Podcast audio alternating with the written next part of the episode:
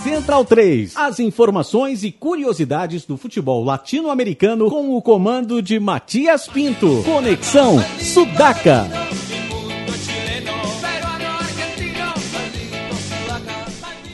Buenas ouvintes da Central 3, começa mais um Conexão Sudaca ocupando e resistindo na sua placa de áudio. Você pode nos ouvir pelo computador, pelo tablet, pelo celular, mas a gente segue a todos os lados. Na minha frente está Leonardo Lepriferro, o capo da Barra Centralina. Salve, Léo. Salve, Matias. Boa noite, centralinos, colgados del Paravalante na Central 3, sempre. É, daqui a pouco chega também o nosso Gabriel Brito, o guerrilheiro da informação, que deve estar aí no deslocamento do ABC Paulista para a capital. E também falamos hoje com o correspondente, o enviado especial do ponteiro esquerdo a Chapecó, o Luiz Felipe dos Santos, que acompanhou de perto a visita do Clube Atlético River Plate à Associação Chapecoense de Futebol. Salve aí, LF, beleza? Alô? Estamos com um probleminha aí na comunicação. Mas vamos falando, né, do, dos confrontos da. Agitada, hein? Da, das quartas de final da Sul-Americana. O, o LF já nos escuta? Sim, estou ah, escutando bem. Ah, agora sim. Então, estava é, te apresentando aqui, Luiz Felipe, você que esteve presente em Chapecó para testemunhar o encontro inusitado entre a Chapecoense e o River Plate, é, para um, uma matéria que será publicada depois no ponteiro esquerdo. Né? Fala um pouco aí sobre as suas impressões deste confronto. É, a matéria será publicada na, na, semana que vem. Ainda tem que definir direito o dia, tem que editar os vídeos, tem que baixar eles. Eu acredito que será na, na, na semana que vem. Uh, mas assim, sobre as impressões, é o seguinte. Uh, imagine uma cidade. Imagine uma cidade do interior, uma cidade do interior, aquelas onde a galera uh, sai à noite, levanta o carro, bota um, um churrasco, uh, coloca uma música alta para curtir um final de noite. e basicamente são carros grandes uh, fazendo esse tipo de coisa, colocando música alta, colocando o churrasco, cerveja, etc, etc. E chega lá Los Borrachos del Tablón, né? Imaginem isso. É base, é, se vocês pensarem nesse cenário, é mais ou menos o que aconteceu em Chapecó. Uh, a estranheza da torcida do River Plate lá, na, da, da, do, do bumbo, dos hinchas, de todo mundo, foi uma coisa tão grande que eles foram muito bem recebidos pelas pessoas de, de Chapecó. Era como se fossem, digamos assim, uh, não digo extraterrestres, que seria muito pesado, já que são muitos os os argentinos que chegam a Santa Catarina no verão. Mas é, era uma coisa muito inusitada. Eram, eram forasteiros totais, assim. E foi um, uma, uma situação muito peculiar nisso, porque uh, a Arena Condá, a Chapecoense, é um clube muito inserido na comunidade. E é um, uma comunidade bem interiorana. A Chapecó é uma cidade grande, ela tem 250 mil habitantes, mas é uma cidade que conserva muito o espírito interiorano. Uh, e aí, chegar nas quartas de final da Sul-Americana, chegar numa competição internacional, era uma coisa muito curiosa e muito, de certa forma, estranha para toda aquela gente. O que fez com que jornalistas fossem muito bem recebidos, torcedores adversários fossem muito bem recebidos. É claro, descontando alguma que outra algum que outro incidente, tipo o pessoal da Chapecoense gritando, uh, é Série B, segunda divisão pro pessoal do River Plate. Afinal, o River Plate já caiu da primeira divisão para a segunda e a Chapecoense não. A Chapecoense não caiu desde que ela só vem em ascensos Subindo, né, consecutivos. Isso, isso. A Chapecoense nunca caiu para a segunda divisão. É, é desde que chegou na Série A. Brasileira. E o River Plate já, então é uma coisa muito curiosa.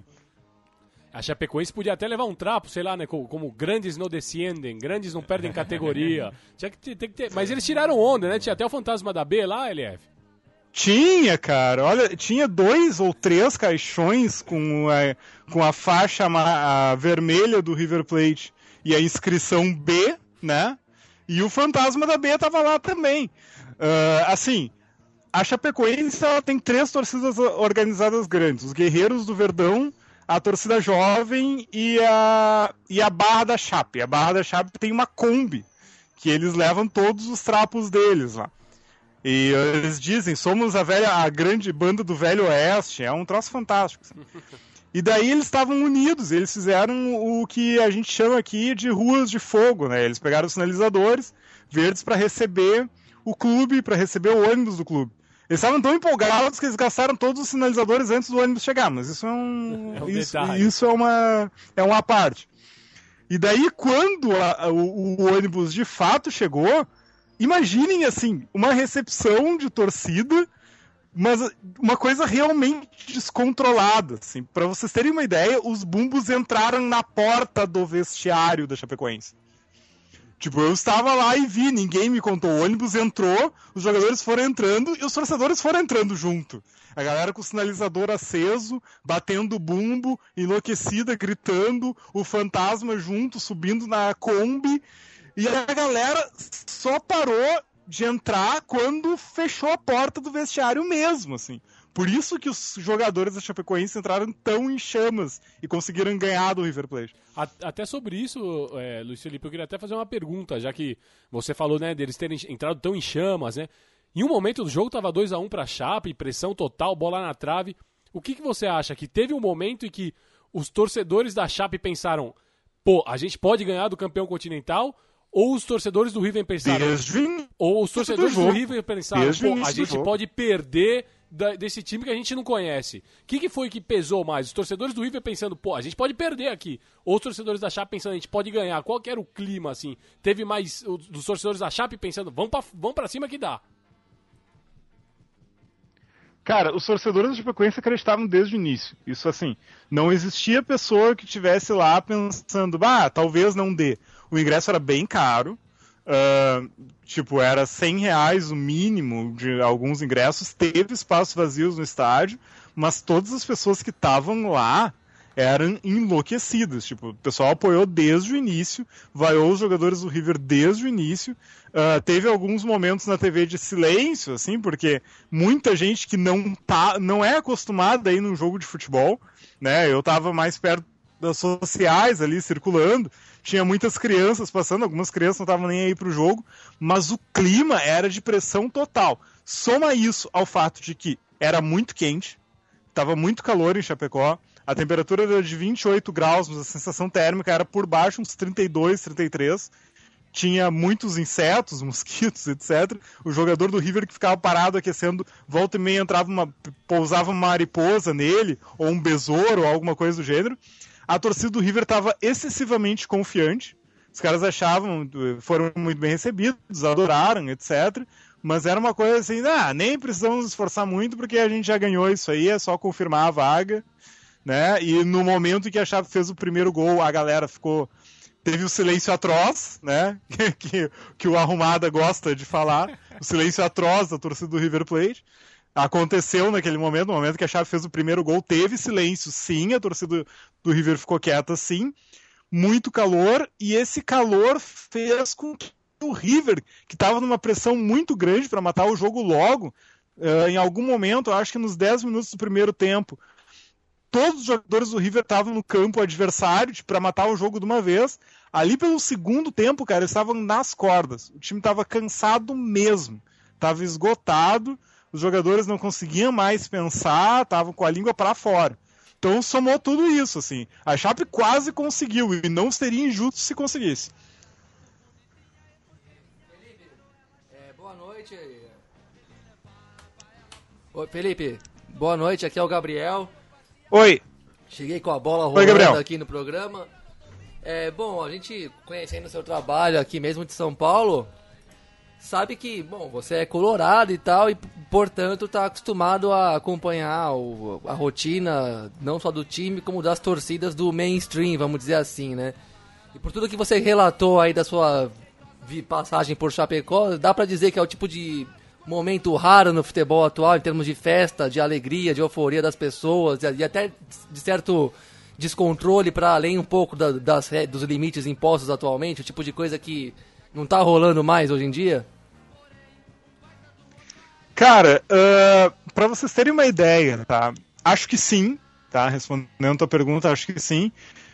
Vocês terem uma ideia, uh, a, a, torcida jovem reclamou para mim antes que bah, proibiram tudo, não pode nada, não pode sinalizador, não pode fumar, não pode, não pode nada.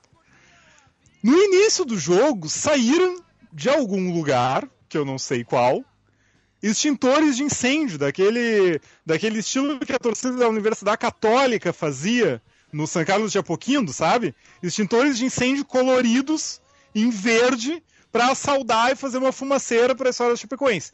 Cara, ninguém de Chapecoense vai me confirmar isso, ninguém vai me dizer, obviamente, é uma coisa que. Mas, cara, é óbvio que isso aí não teria entrado sem o clube saber e sem.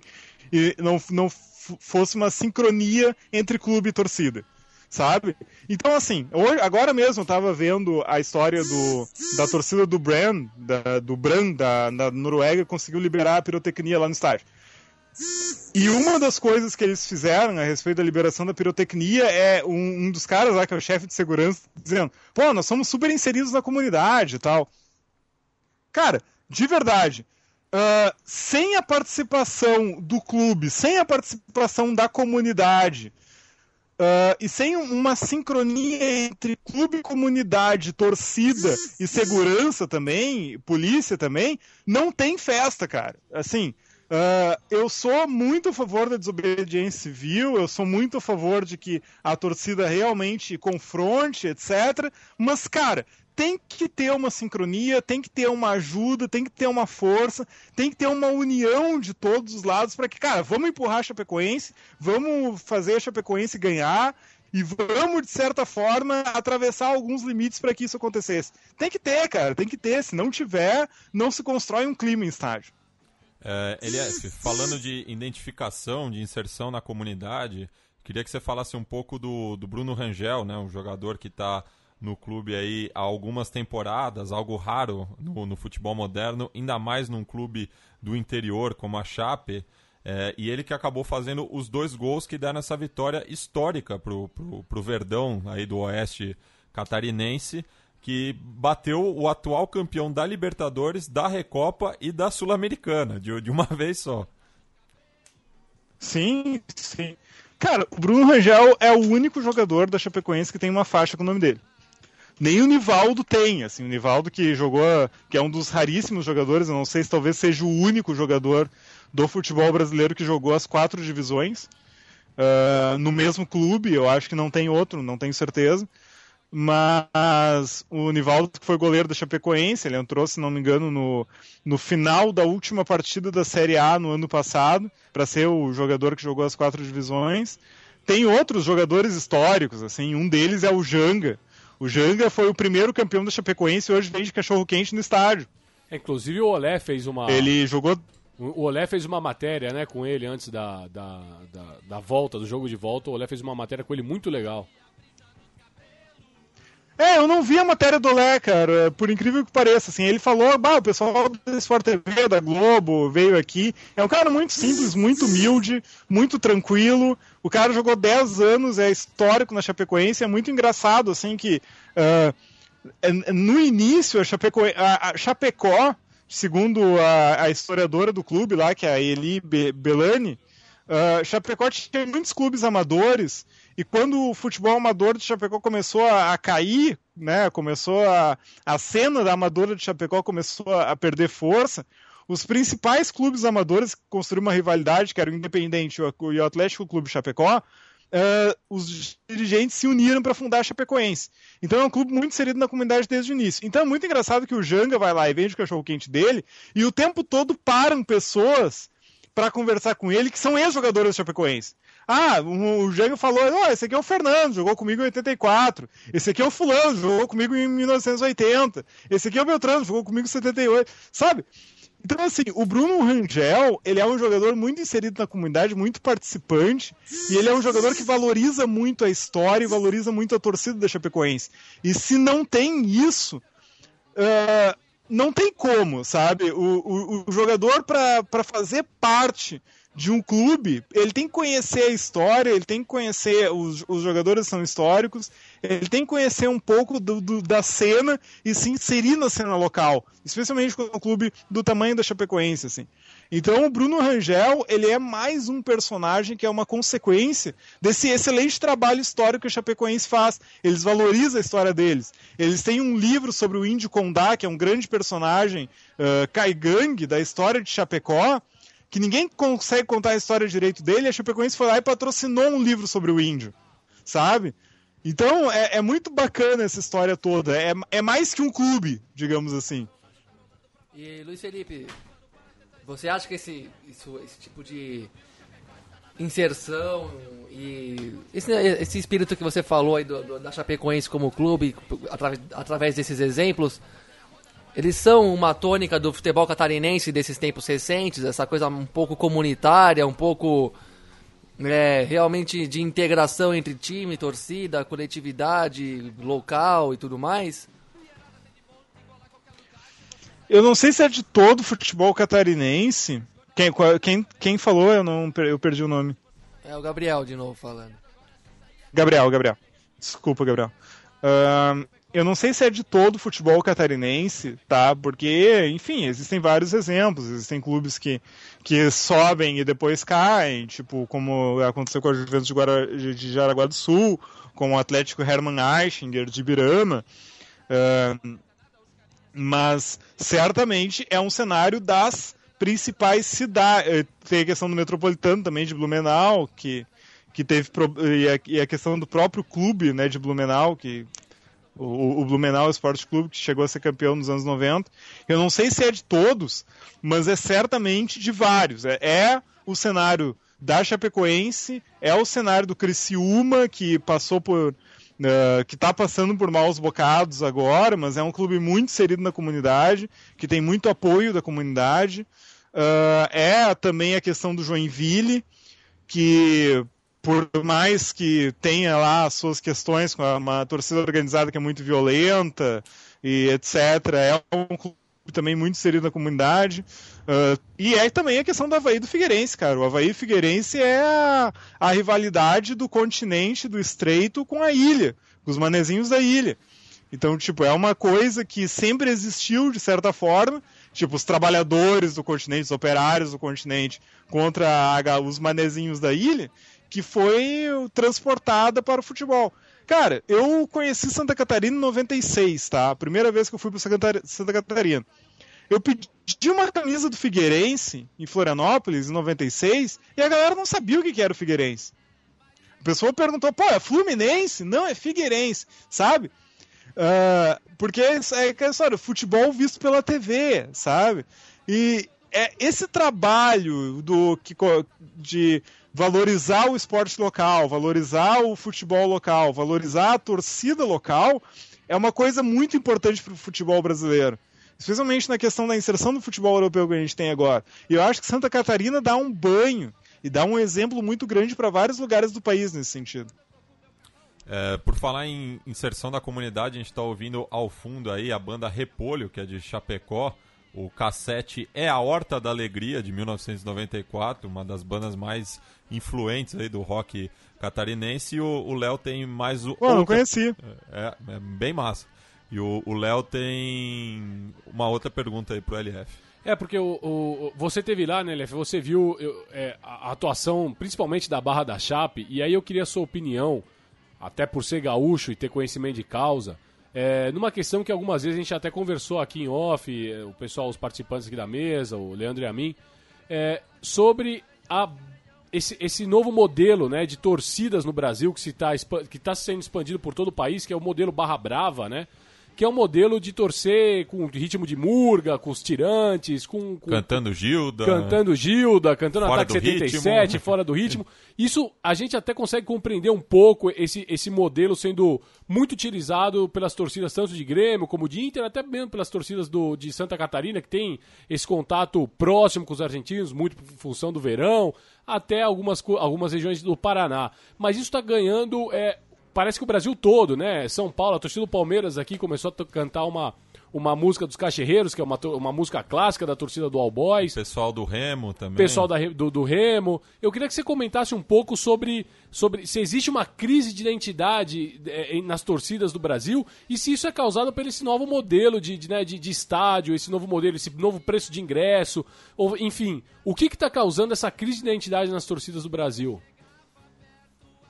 Léo, assim, eu não sei se é um. É, eu não acho que é um momento de agora, sabe? Movimento de agora. Porque, assim, eu acompanhei lá em 2005 o início do Guerreiro dos Almirante. Uh, o Santos tentou fazer a barra 10, não deu certo. Uh, teve a Camorra no Palmeiras. O setor 2 é mais antigo, se não me engano, é de 2001, 2001. ou 2002, da, da Juventus. Uh, a Legião Tricolor que fez os primeiros mosaicos lá no Maracanã e, e depois eles tiveram problemas com a torcida organizada, eles meio que morreram, depois voltaram. Não acho que seja um, uma questão de agora, não, não acho que tenha a ver com a elitização dos estádios, tá? Eu tenho uma, uma, uma teoria a respeito dessa questão das barras, que ela. Eu presenciei o início da Popular, da, da geral do Grêmio também, e assim, o modelo de torcida organizada que, existe, que existe no Brasil, da torcida organizada tradicional, digamos assim, o Grêmio Recreativo Escola de Samba Torcida Organizada, dizendo por alto, ele é um modelo baseado no, no seguinte: uh, o torcedor ganha o ingresso do clube para torcer, tá? E esse modelo, a partir disso, ele tem seus vícios ele cria vícios. Porque no momento em que o torcedor está lá para pagar o ingresso mais barato, ele está lá para ganhar a mensalidade da torcida e pagar o ingresso mais barato, ele acaba criando uma relação que não é exatamente a relação de apoio do clube, mas é uma relação da torcida para a torcida. Então a torcida acaba, acaba sendo um clubinho, acaba sendo um clube dentro do clube. Uh, e as barras, elas romperam esse ponto, e eu digo muito porque a popular do Inter foi muito nesse sentido, uh, porque é aquela história, nós vamos ganhar o como é que nós vamos ganhar o apoio do clube? Porque nós somos sócios e nós não precisamos ganhar ingressos para isso. É aí que nós vamos ganhar o apoio do clube. Tipo, nós vamos apoiar porque nós somos apaixonados mesmo. É, é, é questão de coração. Claro, as barras, as primeiras, a geral, a popular, etc., elas criaram seus próprios vícios.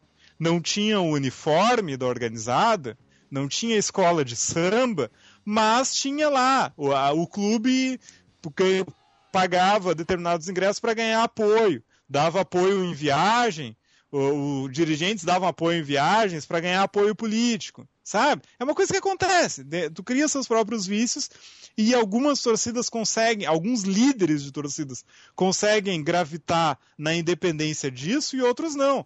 Assim como, obviamente, a questão da violência. Daqui a pouco tu consegue ter muito poder, né, entre aquelas pessoas e tu pensa, bah, já que eu tenho muito poder, agora eu sou grande, agora eu vou me juntar com os caras lá, com a galera do crime, para ganhar arma, para ganhar tacape, para ganhar uh, pistola, e aí eu vou para para a estrada e vou ameaçar, vou botar a arma na cara da, da polícia, vou, sabe? E daí os caras fatalmente acabam, muito, muitos acabam sendo presos, outros acabam sendo foragidos. Então, existem várias encruzilhadas no caminho das barras. Eu acho que a questão da barra, ela não, ela é uma, ela não é uma consequência do, do, do movimento, digamos assim, de elitização do futebol, mas ela sim tem a ver com o crescimento do sócio torcedor e do poder aquisitivo do jovem de vinte e poucos anos universitário hoje, ele tem mais dinheiro para ir sozinho e se manter sozinho indo a todos os jogos de um clube. Diferente do que era antes, por exemplo.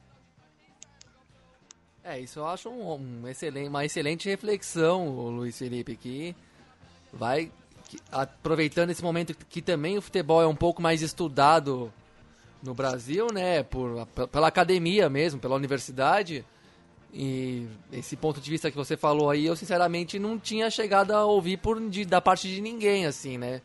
Porque eu ia colocar que, além dessa questão que você colocou, que eu acho muito feliz mesmo, assim, na, na reflexão, tem a questão de que as organizadas também elas deram mais, mais gotada aqui no Brasil em termos de criatividade mesmo, assim. Porque, queira ou não, eu senti isso aqui em São Paulo. Acho que as, te, teve uma ameaça de aparecerem algumas barras, mas nenhuma delas foi pra frente porque a, as organizadas aqui jogam pesado mesmo para manter seu poder.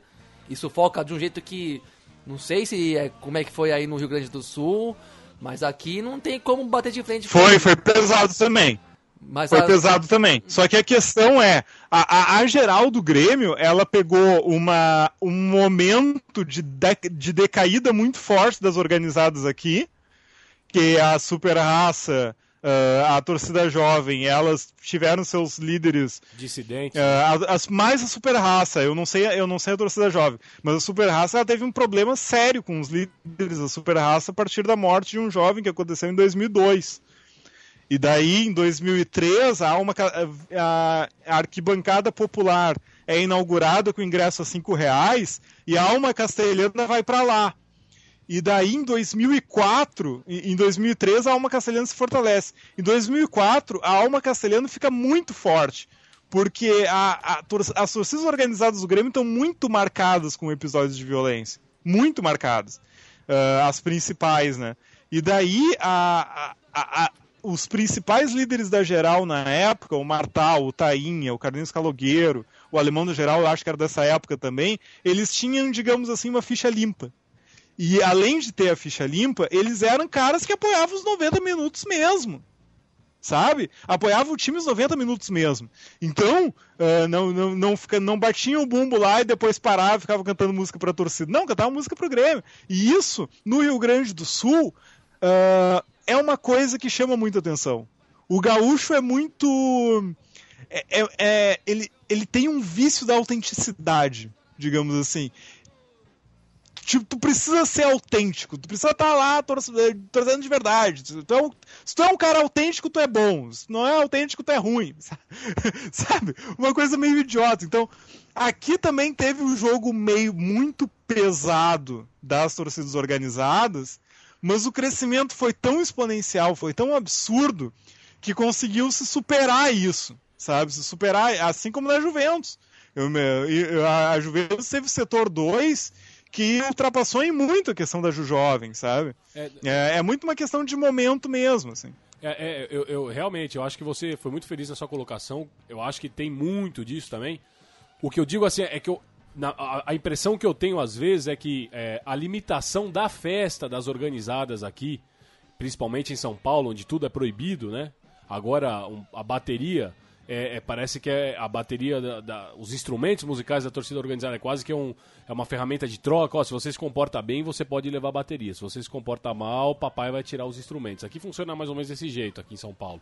Mas então, a impressão que eu tenho é que é, os torcedores, ao verem, ao perceberem que o espetáculo aqui das torcidas estava sendo limitado, que já não tinha mais bandeira, já não tinha mais faixa, já não tinha mais bandeirão, que a bateria era quando a polícia queria, quando a polícia não queria, não tinha. Então eu acho que existe uma carência que eles tentam suprir com alguma coisa que a galera que não viveu os anos 90 aqui, principalmente, né, essa molecada nova que tá chegando nas torcidas, que não viveu os anos 90, não lembra o que era um Morumbi meio a meio, talvez, né? E que não lembra que era a festa era muito bonita. Certamente. Então acho que essa. E o fenômeno da internet também. Então eles começam a buscar e ver Copa Libertadores, e ver um jogo na Bomboneira, ou, ou no Cilindro, ou no Monumental, ou no Atanásio, é, aonde fosse, eles começam a buscar e eles começam a ver que um, existe um, um, Eles começam. Parece que o modelo é, barra brava começa a se dissipar. Eu, essa é a impressão que eu tenho na, com, com relação é, aos, aos estádios, né? Essa elitização que, que, que, você mencionou. Que parece que como a festa aqui ficou limitada, precisou buscar o, a, a, inspiração em modelos que estavam já atuando na, no resto da América Latina há, há um bom tempo, né? É, cara, sobre essa história da polícia, assim. Uh, tem, uh, existe um preconceito muito grande, é um preconceito que é difícil de mudar. Mas, além disso, existe uma má vontade muito grande dos clubes baseada nesse preconceito. E assim, Uh, todo mundo sabe que as torcidas organizadas têm episódios de violência, têm problemas de violência e acontece isso muito. Todo mundo sabe. Isso não é anorm... isso não é novidade para ninguém e a gente sabe que um bando de homem em grupo pode, uh, com, que, com várias questões envolvidas, questão de álcool, drogas, etc., pode sim causar danos muito sérios. Agora, o que acontece, o que aconteceu nos últimos 20 anos, digamos assim, foi uma espetacularização da violência muito grande. O que fez com que o, uh, existisse um preconceito que levou uh, para o mesmo saco os 5% de torcedores que são efetivamente muito violentos e os 95% de torcedores que estão indo lá para a festa.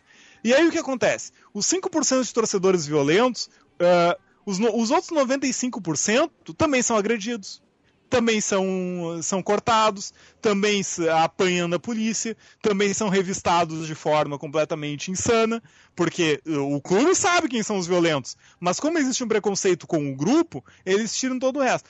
Então, assim, quando o cara é agredido pela polícia, é mais fácil os 95% irem para os 5% violentos. Aí os 5% dizem, aí ó, Viu? Tu fica te comportando bem, tu fica querendo só fazer festa, não sei o quê. Olha aí, ó. Tu apanhou da polícia que nem nós, tu é bandido que nem a gente.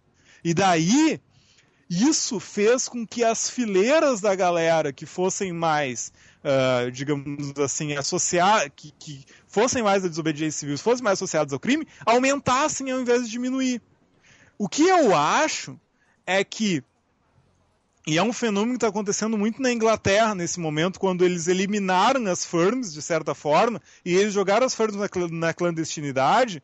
Só que a Inglaterra jogou as firms na clandestinidade no início e depois ela começou a atrair a galera que é, que é torcedora para dizer, pô, não, uh, tu é bem-vindo, sabe? Não é só um consumidor, tu pode, leva teu grito, faça tua festa. E o que proporcionou fenômenos como, por exemplo, o fenômeno de Holmesdale, lá na, da torcida do Crystal Palace, que é uma galera que não é a fã do Crystal Palace, que era violenta e era do hooliganismo.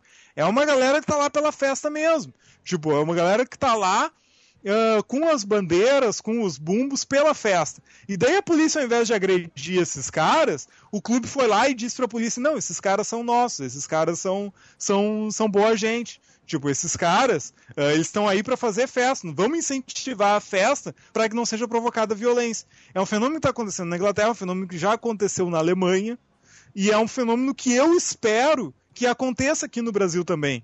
Porque, convenhamos, cara, as festas nos estádios brasileiros nos últimos anos são uma vergonha. A gente tomou né, baile de absolutamente todas as torcidas sul-americanas. O, o jogador não consegue olhar para uma torcida e se inspirar, sabe? Então, tipo, é um fenômeno que eu espero, no momento que seja uh, extirpada essa mentalidade conservadora dos dirigentes dos clubes, é um fenômeno que eu espero que comece a acontecer também aqui. Eu espero também, Felipe, mas não tenho a mesma. Acho que aparentemente não tenho a mesma esperança que você, porque acho que.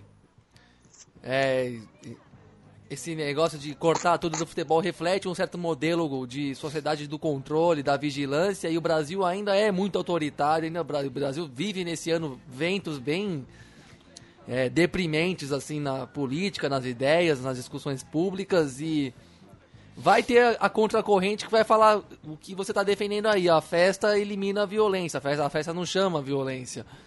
Mas eu não sei a, a, quanto tempo vai demorar isso para ver. O fato é que eu tenho 31 anos e faz muito faz pelo menos 15 que eu não vejo festa como eu cresci vendo no, nos estádios na minha infância, na adolescência. Quando eu comecei a ir sozinho pro, pro estádio já tava uma coisa bem bem abaixo do que era para ser. E bom, eu não, não sei quando que volta isso, ainda mais com essa mentalidade autoritária do futebol brasileiro especificamente, né? Não só do, do país como todo, como, como sociedade e tudo mais. Agora, uma coisa que eu acho que, queira ou não, vai ter que mudar mesmo, até que chama a atenção que o Brasil tomou baile mesmo na Copa do Mundo, nas torcidas e continua tomando. E isso, sinceramente, foi um dos, um dos fatores que mais me fez torcer contra a seleção brasileira mesmo, foi esse público selecionada para a Copa do Mundo aí em 2014. Mais, mais não, mas uma coisa que me irritou tanto quanto os conluios ali, públicos privados, foi essa questão da torcida mesmo. Pra gente que leva o futebol mais a sério, foi bem. Foi bem de, triste ver aquela torcida da Copa do Mundo que totalmente anode no futebol, né? Mas eu acho que pelo menos esses comparativos internacionais provocam o, a reflexão aqui e isso até bem ou mal faz, faz a, a torcida organizada ou a barra é, ter um pouquinho mais de criatividade e, e tentar se esforçar um pouquinho para ter um pouquinho mais para ter mais músicas, um pouquinho mais de novidade na arquibancada mesmo nesses tempos mais cinzentos, né? Pelo menos isso eu acho que acaba acontecendo mesmo.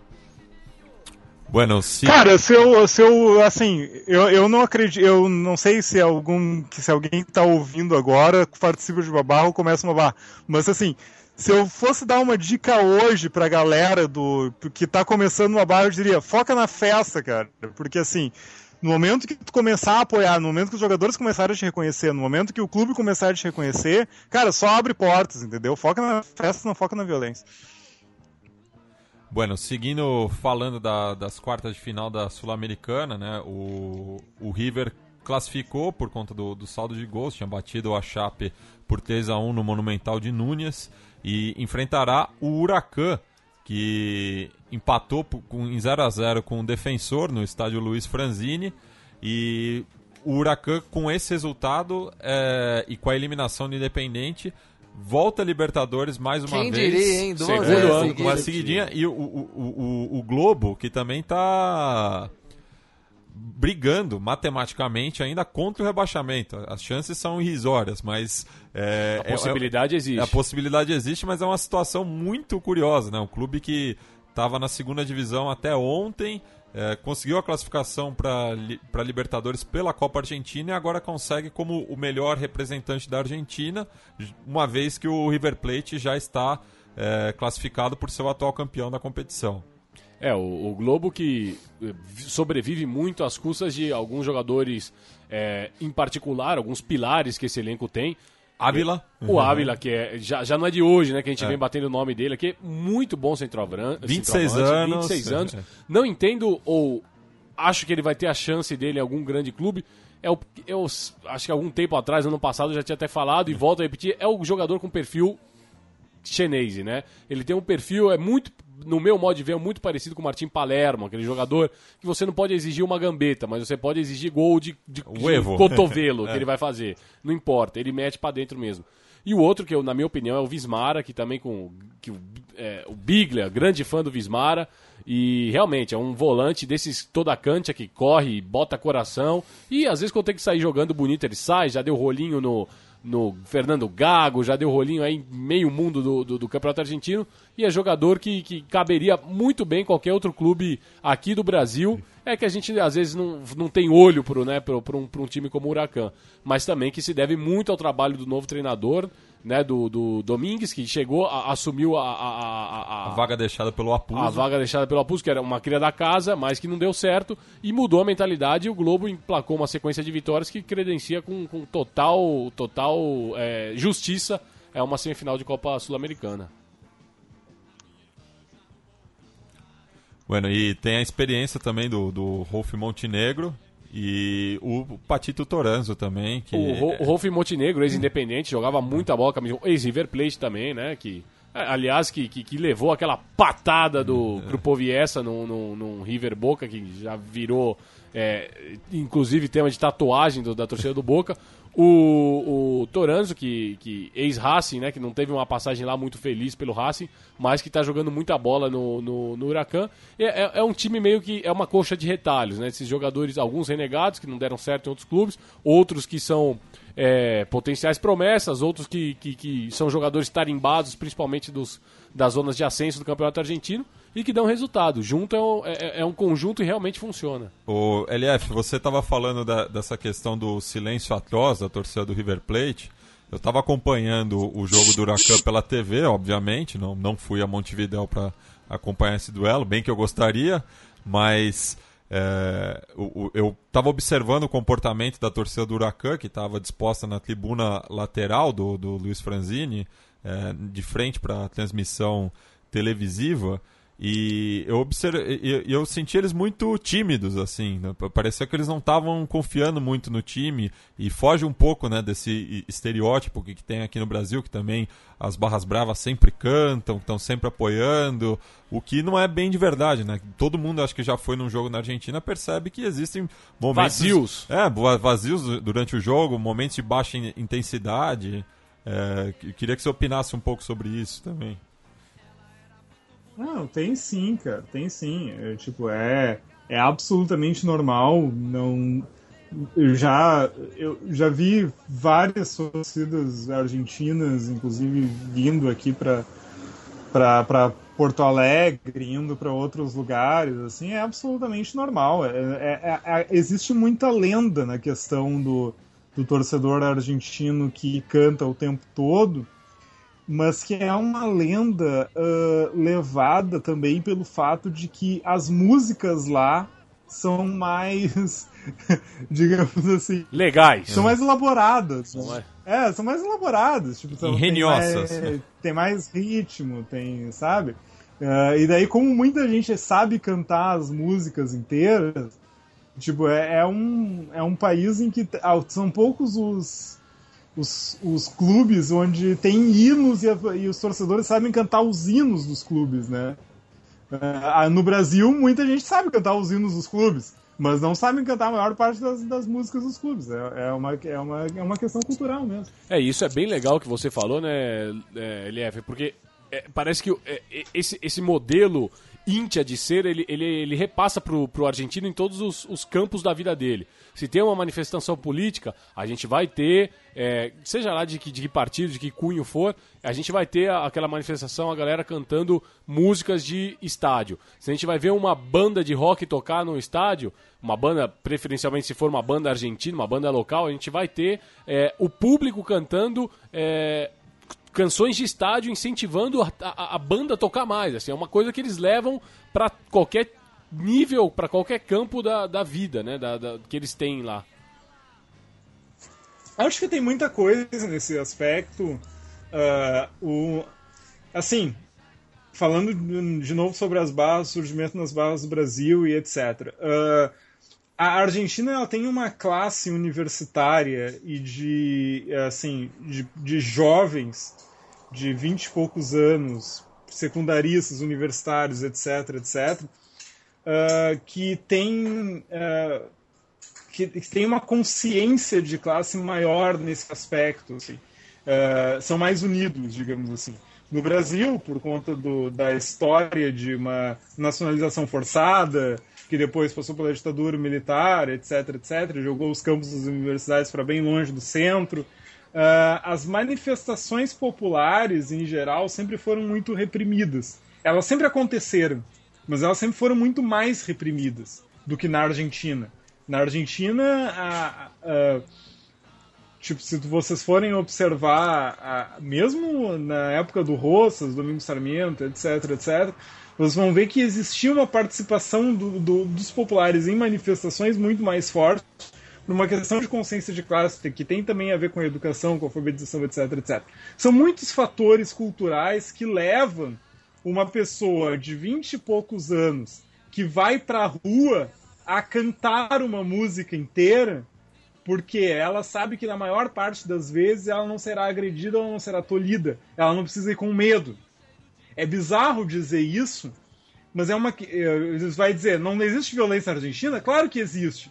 Mas a, a, a apropriação da rua na Argentina é uma coisa muito diferente do Brasil. Sabe? Que faz com que a rua seja mais um lugar de. A gente vê as ruas como lugares de festa aqui no carnaval, que é um carnaval que a Argentina não tem. Mas o carnaval, ele só é tudo isso porque é um momento em que o brasileiro pode se apropriar da rua sem ser violentado, sem ser reprimido, sem ser agredido. Sabe? A, a cultura do Brasil aconteceu por conta disso. É, dá, daria uma tese isso. É, e citamos né, que o Independente foi eliminado, é, visitava o, o, seu xará, o Independente Santa Fé, no El Campín, necessitando de uma vitória, já que perdeu no Libertadores de América por 1 a 0 o, a equipe cardenal saiu na frente, obrigando o, o Independente a fazer dois gols, e ficou aquela situação típica né, do, do futebol colombiano, de que tem um volume de jogo enorme, cria uma variedade de, de chances de gol é, impressionante, mas não consegue finalizar, não consegue matar o jogo e transformou um, uma vitória simples numa classificação suada, já que o Independente estava martelando, conseguiu o gol nos acréscimos, mas não foi o suficiente para o Rojo de Avejaneda. É, esse foi o confronto que eu acompanhei, Matias. E foi é, bem isso mesmo, né? Do primeiro jogo, eu consegui ver os dois jogos desse confronto e já era pro. O Santa Fé já foi amplamente superior em Avejaneda. Ganhou de 1 a 0 assim, podia ser mais. Claro que tem uma pressão do time local, mas você percebia facilmente quem era o melhor time em campo. Teve um pênalti perdido, né, pelo Rodrigues lá, no Diego Sim. Rodrigues em, em Avejaneda. E, e, e, foi ele que falhou na marcação, que o Quinones passou com, por ele como um como, tornado, como tornado, e fez um, um belo gol também. É, é, o, o... E Perdão. achei que não, e acho isso mesmo, né? Um jogo que o Santa Fé podia. Um confronto que o Santa Fé podia ter liquidado bem mais cedo que acabou tendo minutos de emoção ali. Até teve um jogador do Santa Fé que terminou o jogo meio que reclamando do time, do tipo, não, não precisa disso, não teve nada a ver passar esse sufoco nos últimos dois, três minutos aqui, mas uma classificação de um time que já vem montado há, há uns dois anos aí, pelo menos, fazendo campanhas competitivas, fez uma boa Libertadores, fez um confronto muito bom, assim, eu achei o ida e volta muito forte contra o Internacional de Porto Alegre nessa Libertadores. E agora chega na semifinal credenciado aí a ser campeão, né? Contra um River que já ganhou o título demais para minha pro meu gosto. é, eu, eu, eu, pelo, pelo que eu acompanhei do jogo, eu acho que, que o Independente Santa Fé realmente ele, ele entrou muito melhor no primeiro tempo. No segundo tempo eu achei que ele passou a especular um pouco com o jogo e, e com a entrada do Cebola Rodrigues, é, de, o, o, o, Independente ele pesou um pouco a balança pro seu lado, foi uma pressão é, muito maior do, do, do, do, Independente argentino, né? não, não do Santa Fé, e que acabou oferecendo os buracos, porque não tem jeito. Aquela, a, a, linha, a linha de quatro do Independente atrás ela é completamente esburacada. E aí é um Deus nos acuda. Mas eu acho que realmente não tem. Se a gente pegar o balanço dos dois jogos, uma classificação justíssima, né? E falando no Independente Santa Fé, né, o, o técnico atual, o Gerardo Peluso, com passagem pela seleção ex-nacional, ex-nacional pela, pela seleção paraguaia, é, declarou hoje que o nosso entrevistado Luiz Chilaver é um oportunista. É, foi o desabafo dele, de. Porque ele foi muito criticado quando estava no comando da, do, do futebol é, da Albi Roja e desabafou hoje, é, Bom, após que... essa classificação também. A gente tem que fazer o papel de leve trás e levar essa declaração até o Chilaveri e ver o que ele tem para falar, né? Queremos treta. Queremos, a gente quer ver o Tico pegar fogo, é. né? E falamos né, que o, o, Santa Fé está classificado para a semifinal, na qual enfrentará o Esportivo Luquenho, que após o revés em Curitiba, recebeu o Atlético Paranaense é, em casa, em Luque, e com o apoio maciço da torcida, uma bela torcida, por sinal, os Chancho Hooligans, queria que o LF até falasse um pouco sobre eles, é, conseguiu a classificação por 2 a 0 e o primeiro gol foi uma pintura. É, mesmo que parte da imprensa tenha notado que foi de canela, não importa, o, o gol foi um golaço. Uh, eu, eu, só perdi o nome da torcida, desculpa. Os Chancho Hooligans. Que tu falar? do, do Esportivo Luquenho. Ah, sim. sim, sim. Cara, uh, até o Daniel Cassol poderia falar melhor a respeito do Paraguai, porque o, o cenário paraguaio é, é, uma coisa. O, o Rômulo Arbo também, eu imagino que esteja na escuta, que é um dos, um dos nossos grandes apoiadores aí no ponteiro esquerdo. Aliás, né, muito importante para todas as pessoas que estão ouvindo, o ponteiro esquerdo ele sobrevive graças aos seus apoiadores. Então, anotem aí apoia.c barra ponteiro esquerdo, é o nome, ponteiro Bem esquerdo escrito em espanhol. Uh, eles, o, o, o, o Arbo é, se não me engano, a esposa dele é de Luque, ele é um cara que tem muito conhecimento para falar a respeito. Mas assim, Luque é uma cidade do interior dentro do Paraguai, né? Ou seja, e o Esportivo Luquenho é um patrimônio da cidade. Uh, então tem toda aquela tem toda aquela coisa anti-Assunção, né, anti-Olímpio Cerro, é, anti-Old Firm, que faz com que em momentos como esse a torcida enfim, né, cara, eles têm um jogador que tem tatuado um AK-47 e uma granada. E uma pistola, Ou né? seja, eu teria uma muito bereta medo. 9 se fosse milímetros. o- É, eu teria muito medo se fosse o Luquem. E se emociona, é um cara que depois termina o jogo classificado, ele levanta a camisa pra enxugar as lágrimas e você vê todo aquele arsenal tatuado no corpo do cara, não É. tem como não amar, né, o esportivo Luquem.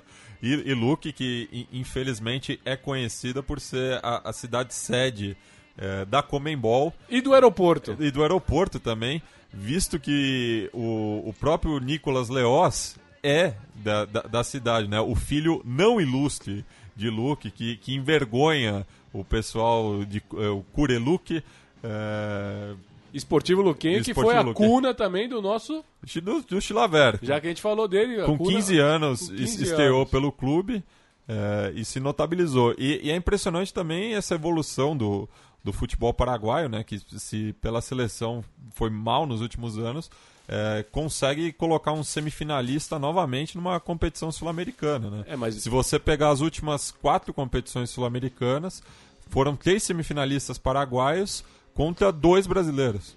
É, e é, é o momento da gente parar O de- Paraguai colocou mais gente em, em longe em competições internacionais que a Inglaterra nos últimos anos. Tam- também tem isso. É, eu acho que aí é o momento da gente Sério? parar de... Para- O parar de- Paraguai colocou finalistas em vários anos aqui. A Inglaterra, quanto tempo um finalista? Sim. No torneio, é, mas é a hora da gente parar de também olhar pro nosso, pro nosso umbigo e achar que só no Brasil se joga futebol. E aí, quando o Corinthians da vida pega um, um Guarani, não subestimar o Guarani do Paraguai, né? Porque é, a- às vezes a gente acha que não é ninguém e é muita coisa, entendeu? Mas eu acho, o que eu achei muito legal do, do Esportivo Luquenho foi o fato de não ter transferido o jogo pro Defensores. Porque não digo que isso ia mudar a história, não digo que o esportivo não ia se classificar se jogasse no Defensores. Mas é claro que aqui você vê aquele estádio acanhado, aquela pressão, aquela. é, né, A, torcida não tem um lugar vazio, a torcida cantando, incentivando, aquilo realmente é, é clima de, de, de, de, Copa- de- de uma Copa disputada no continente sul-americano. E o, o nosso correspondente paraguaio também, o, o, o Rubem Dario Oruê, é, que já participou diversas vezes aqui no Conexão Sudaca, ele apontou para o fato que sempre que, que o, o- a equipe do Luquenho jogou no Feliciano Cáceres por competições sul-americanas, marcou ao menos um gol. Então, é justamente é, é o triunfo deles, é, é, é o, o, o mando, né? Eles Seria, não, não seria o tupanzinho do esportivo Luquenho, digamos. o- o estádio Feliciano Cáceres. Bem, queria agradecer em nome de toda a bancada a participação do, do Luiz Felipe dos Santos, papai do João Pedro e da Morgana, eh, que esteve em Chapecó na última quarta-feira e nos passou aqui as suas impressões sobre esse acontecimento histórico para o oeste de Santa Catarina e para toda a América do Sul. Matias, sigam o Punteiro, Punteiro, arroba Punteiro BR, apoiem o Punteiro Esquerdo, apoiem para que outras pessoas sejam tão loucas quanto eu e façam, vão para Luque, vão descobrir o segredo do Paraguai, vão para Santa Fé descobrir qual é o segredo do Santa Fé que chega lá tão longe. E de- assim, a solução que tem pro futebol sair da mesmice, sair dos caça-cliques, sair das musas, é o jornalismo independente, caras. Então, assim, Por por, favor, favor, apoiem o jornalismo independente quando vocês puderem. A gente não tá apoiando, a gente tá militando nisso, Luiz. Pode ter certeza que a gente vai até a última gota de suor nisso aí, porque eu tô fora desse mundo aí das musas e dos cliques e, dos, e das polêmicas. Tava puto outro dia vendo televisão, quando começou a. O pessoal que, que, trocou a, a reportagem né, de fôlego, de reflexão pelo papo de. Pelo papo, né?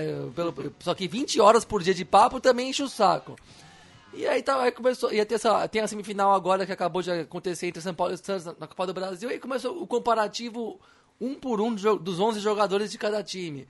Aí os caras me perdem 5 minutos vendo quem que é melhor, Lucão ou David Braz. Pelo amor de Deus, gente. É uma Tamo comparação. doente, ingrata. gente.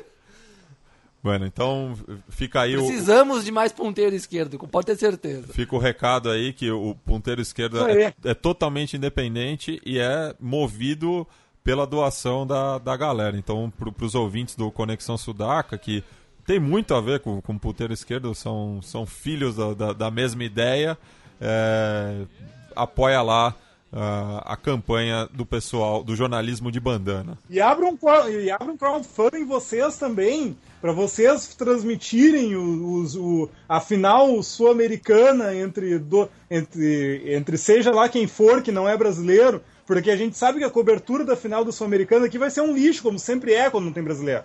Então abre um crowdfunding vocês também para vocês cobrirem o futebol, a, a, a final da Copa Sul-Americana. E quando... vocês transmitirem de lá via Periscope, via podcast, via o caralho de asas, enfim, não sei, nem sei se pode falar caralho de asas no programa. Pode. Aqui, pode. pode. Mas, o LF, já que você falou, agora arrisca aí o palpite então, afinal de quem contra quem, velho? Cara, uh, não vou arriscar, mas assim, o Santa Fé vai estar tá lá. não vou arriscar em dizer quem é o outro. O Santa Fé vai. Eu, eu, eu Santa aposto... Fé tá horas batendo na trave. Santa Fé tá, tem um time bom, tem um clube organizado. Uh, enfim, Santa Fé vai estar tá lá. Não sei quem vai ser o outro. Eu, eu, eu também acho que o Santa Fé estará, mas eu, eu arrisco uh, final do coração. Queria ver o Esportivo Luquem e o Huracan. Seria a é, final é. mais mítica de todos os tempos. E a gente abre um crowdfunding pra ir pra Luke. Aí não, se for, se for Huracan Esportivo Luque, a gente tem que dar um jeito. Passa, é passa. a gente até depreda a sede da Comebol também, em nome das pessoas que apoiarem a gente. Então, novamente, LF, obrigado e até uma próxima. Eu que agradeço, gente. Muito obrigado. Valeu. E semana que vem a matéria está no ar. Não, não prometemos quando também. É, mas acompanha lá pelo Medium, já, já, que é a plataforma do ponteiro esquerdo. É, é, a gente falou de Luke aqui, o, o Leandro e a mim, e, que, que, é o nosso homem da, da parte técnica e também o que também faz o programa com as vibradoras, então entende tudo do, do futebol feminino. E no momento está ocorrendo a, a Libertadores da, da modalidade. É, e eu queria que você falasse da denúncia que a Emily Lima, técnica do São José, o representante brasileiro e atual campeão também, fez sobre as condições de jogo. Tudo bem, tudo bem senhores? Estão me ouvindo bem? Não, né? Não, está um pouco de, de eco. Parece que está na agora, rua. Não, peraí, agora é vai, agora vai, agora sim, agora né? Tá perfeito. Na rádio, agora sim. foi. O amigo Sudaca tem que entender que hoje estreamos uma mesa de som nova, por isso. Uma baita mesa é, de som. O, o, aniversário é do Diego Maradona, mas é. quem ganha o regalo são nós outros. Exato. Feliz aniversário a Diego Maradona, o primeiro aniversário de Maradona sem o pai. Né? Então, certamente um aniversário especial, é, o, La Tota. tem que ser ainda mais abraçado, que o coração dele seja bem aquecido nesse dia de 55 anos. A treinadora do São José foi a porta-voz de um desabafo para a imprensa hoje, depois que o São José. O, a Libertadores Feminina está sendo disputada em Medellín. Que Medellín! Até, Medellín. E que até aí está tudo certo, porque é, a Colômbia realmente está investindo no futebol feminino. É, se, se, tem um país no continente que está investindo no futebol feminino, esse país é a Colômbia. A participação no Copa do Mundo foi bastante legal. o campeonato colombiano está bem estruturado. Então, e, e, tem o time com o melhor nome, que é o Formas o Íntimas. Formas Íntimas, que é uma marca de é, absorvente, se eu não me engano, que, que tem é como se fosse ó, o Sempre Livre fizesse aqui um time no Brasil. Ponto para Comebol. Levou para onde o futebol feminino está sendo fomentado um campeonato que estava sendo foi disputado em São José dos Campos aqui. Só o povo de São José dos Campos que ficou sabendo e lotou o estádio e tudo mais. Muito bem. O São José estreou debaixo uh, de, do Breu. São José jogou no Breu. É, o segundo tempo foi disputado depois das 6 da tarde, anoiteceu em Medellín, não tinha iluminação no estádio. O gol foi aos 41 do segundo tempo. Quem estava no banco de reserva não viu o gol de empate do São José. Quem viu, viu. Quem não quem viu, não viu, não, não viu. vê mais. Quem, quem foi ao estádio não conseguiu ver. O São José sabe aquele, fim, aquele jogo de fim de tarde na praia, assim, que Quem fizer, ganha. É foi, tipo, é, disseram que foi 1 a 0 é, As fotos mostram é, pedras cobrindo é, buraco no gramado. Tem um buraco no gramado, colocava uma pedra. Ou seja, isso na várzea. Tem areia, né? É, nós estamos falando da liberdade. Na várzea é areia que coloca é, então, buraco. Pedregulhos e, e, e, outras denúncias. O São José teve que voltar para o hotel em, enfrentando os 15 táxis, porque o ônibus que, que, que, que a Comebol deveria servir, é, deve, deveria colocar à disposição, pelo, pelo menos isso era o que estava previsto, não, não apareceu. O São José ficou na porta do estádio, no escuro, sem ter como voltar para o hotel. E no hotel tá com um problema, inclusive, com comida. É, tá no mesmo hotel que o Colo-Colo, por exemplo. O Colo-Colo conseguiu trazer comida própria e tudo mais, porque tem mais estrutura do futebol feminino. São José contava com uma ajuda que não está recebendo no hotel. Ou seja, as situações são precárias. O time do São José, nas palavras de Lima, está até acreditando que, que existe uma é, existe alguma coisa política por trás que a gente não consegue apurar.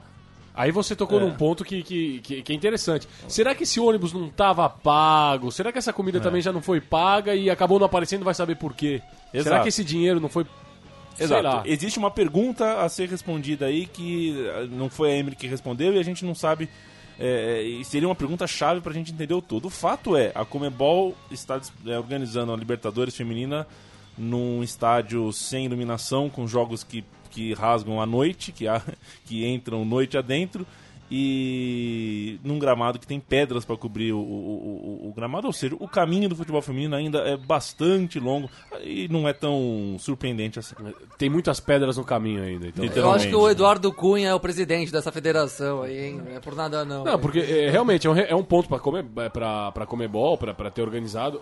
Agora, o problema é que se você organizar lá, você tem que organizar direito o negócio. né? Senão, senão não adianta nada você fazer desse jeito. Mas aí, eu não quero levantar suspeita, mas conhecendo o, o histórico do, do- da- da, figura, sei lá, isso gera, dá, dá, sabe, fica aquele cheirinho no ar. Será que esse ônibus já não estava pago e acabou não aparecendo o ônibus? Mas foi pago. Será que essa comida aí já não tinha sido paga e de repente a comida não apareceu, mas o dinheiro foi debitado? Não sei, não sei. Bueno, eh, o programa já está chegando nos seus fi- fin- finalmente. Eh, semana passada a gente falou bastante sobre as eleições na Argentina. Teremos balotarre e teremos cúmbia da balotarre agora fechando o programa, já que balotarre, só explicando, é o segundo turno na Argentina. Pela primeira vez na história do país, as eleições presidenciais serão decididas no segundo turno. E que nome estranho que eles arrumaram. É. Balotar. entre o Daniel Scioli da situação e o Maurício Macri da oposição. Então vamos ouvir aí o tema que a dupla de humoristas Dirty Ortiz e Lucas Nince da rádio Pulso da, de Córdoba, na Argentina, província, uma das poucas províncias que o Macri ganhou do Scioli. Eh, fechando o programa aí então. Cumbia del Balotaje. Hasta! Democracia, la democracia, ¿a dónde está? Están contentos los amigos del PRO y del Frente para la Victoria, porque se viene el Balotaz.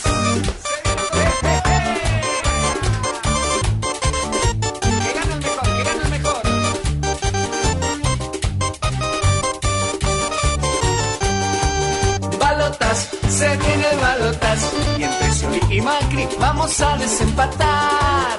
Balotas, se viene el los votos de masa son los que valen más. Scioli el primero con el 36, Macri el segundo con el 34. Se viene la segunda vuelta electoral, el 21 de masa va a desempatar. Esto es lo lindo de la democracia, por primera vez balotas, la gente está contenta, volvió la alegría, porque el mejor es el que va a gobernar. Balotas, se viene el balotas, entre y Macri vamos a desempatar. Balotas, se viene el balotas, los votos de masa son los que valen más. Sí, señor.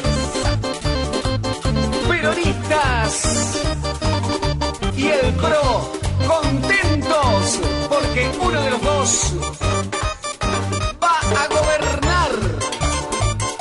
Que gane el mejor. Y todos amigos. Balotas, se viene balotas y entre Scioli y Macri vamos a desempatar. Balotas, se viene balotas, los votos de masa son los que valen más. Scioli fue el primero con el 36, Macri el segundo con el 34. Se viene la segunda vuelta electoral, el 21 de masa va a desempatar. Esto es lo lindo de la democracia, por primera vez tenemos balotas, la gente está contenta, volvió la alegría, porque el mejor es el que gobernará. Vamos, balotas, se viene el balotas, y entre Scioli y Macri vamos a desempatar balotas, se llenan balotas y los locos de masa son los que valen más. ¡Hey! Todos los peronistas y los del PRO contentísimos. Ocioli o Macri es el próximo presidente de la República Argentina para empezar a crecer de una vez por todas.